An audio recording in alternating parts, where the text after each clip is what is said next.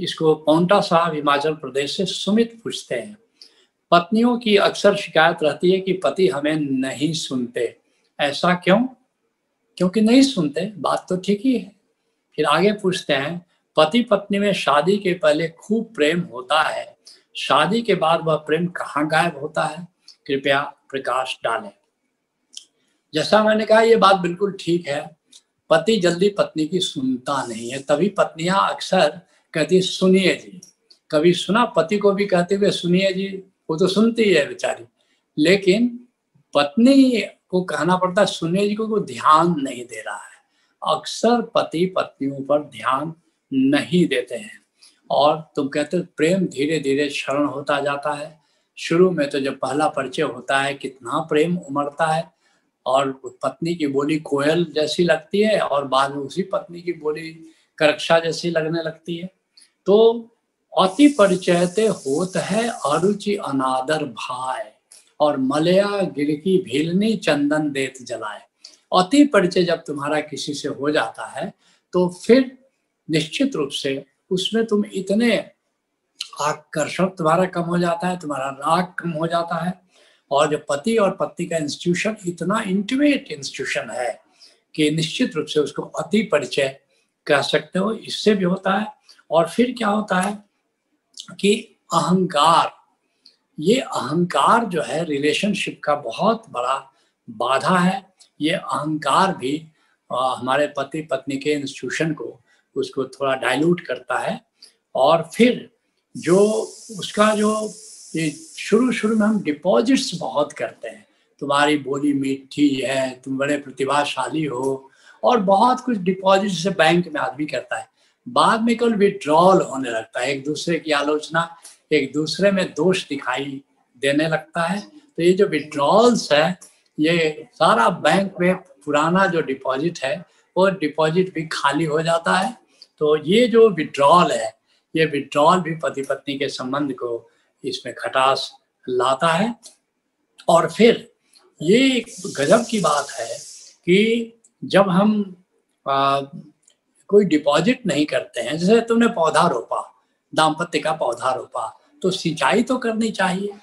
रिश्ते भी हैं पौधे जैसे, प्यार से इनको सिंचा कर यूं ही चमन आबाद रहेंगे इसके भरोसे मत रहना, साथ ही हरदम साथ रहेंगे इसके भरोसे मत रहना। जो पांचवी बात है कि लाइसेंस, जब गाड़ी चलाते हो तो लाइसेंस चाहिए, बिना लाइसेंस के गाड़ी नहीं चला सकते।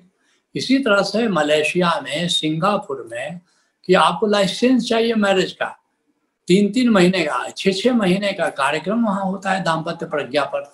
जैसे ओशोधारा में दाम्पत्य प्रज्ञा का प्रोग्राम है, 4-5 दिन का प्रोग्राम है ऑनलाइन, तो वहाँ तो 4-5 महीने का प्रोग्राम होता है।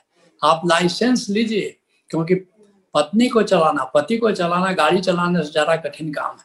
हमारे भारतवर्ष में भी लाइसेंस होना चाहिए कि लाइसेंस लो तब शादी करो। और ओशोधारा ने लाइसेंस के लिए ट्रेनिंग भी दाम्पत्य प्रज्ञा के रूप में रखी है। तो निश्चित रूप से कुछ गुण अगर हम डेवलप कर लें तो ये संबंध मधुर हो सकते हैं। जैसे इसको कह सकते पार्ट्स, अंग्रेजी का शब्द मैं कहूँगा PARTS, डिटेल में तो दाम्पत्य प्रज्ञा में जानोगे। पी का मतलब पर्सनालिटी, एक दूसरे के घोष नेचर को, पर्सनालिटी को जानो।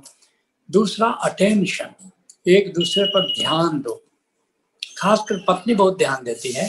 पति को चाहिए कि पत्नी पर ध्यान दे, कौन सा कपड़ा पहने हुए है, कैसे है, हम ध्यान नहीं देते हैं। यहाँ दाम्पत्य आनंद प्रज्ञा में लोग आते हैं, मैं पूछता हूँ जब आप चलने लगे थे घर से तो पत्नी कौन सी साड़ी पहने हुए थी, और 99% पति नहीं बता पाता है कि वो क्या कपड़ा पहनी थी, ये ध्यान नहीं देते। और जब मैं पत्नी से पूछता हूँ कि जब वो चले थे तो तुम्हारे पति कौन सा कपड़ा पहने, तो वो पूरा बता देती है डिस्क्रिप्शन कि कौन सा शर्ट पहने थे और कौन सा पैंट पहने थे। तो पत्नियां ध्यान देती है, तो ध्यान दिया करो। तीसरा जो है आर से रिकॉग्निशन है, एप्रिसिएशन। पति तो एप्रिसिएट करता है लेकिन पत्नी एप्रिसिएट नहीं करती है। शायद ही कोई पत्नी ऐसी हो जो अपने पति को किसी अच्छे काम के लिए वेल डन कहती हो। मैंने तो यहाँ तक देखा सारे रामायण में सीता ने कभी वेल डन तो कहा नहीं राम को, सारे महाभारत में द्रौपदी ने कभी अर्जुन को वेल डन तो कहा नहीं। तो एप्रिसिएट किया करो। और जो चौथी चीज है वो ट्रांजैक्शन अर्थात संवाद। संवाद मधुर होना चाहिए, एक कहे दूसरा कहो, दूसरा कहे पहला सुने तो सुनो, जैसे कहा कि पति सुनते नहीं तो सुनो। और पांचवी चीज है सेल्फ रियलाइजेशन, आत्मज्ञानी। अगर दोनों का हॉबी स्पिरिचुअल हो जाए पति और पत्नी का, तो आपस में प्रेम संबंध हो जाता है।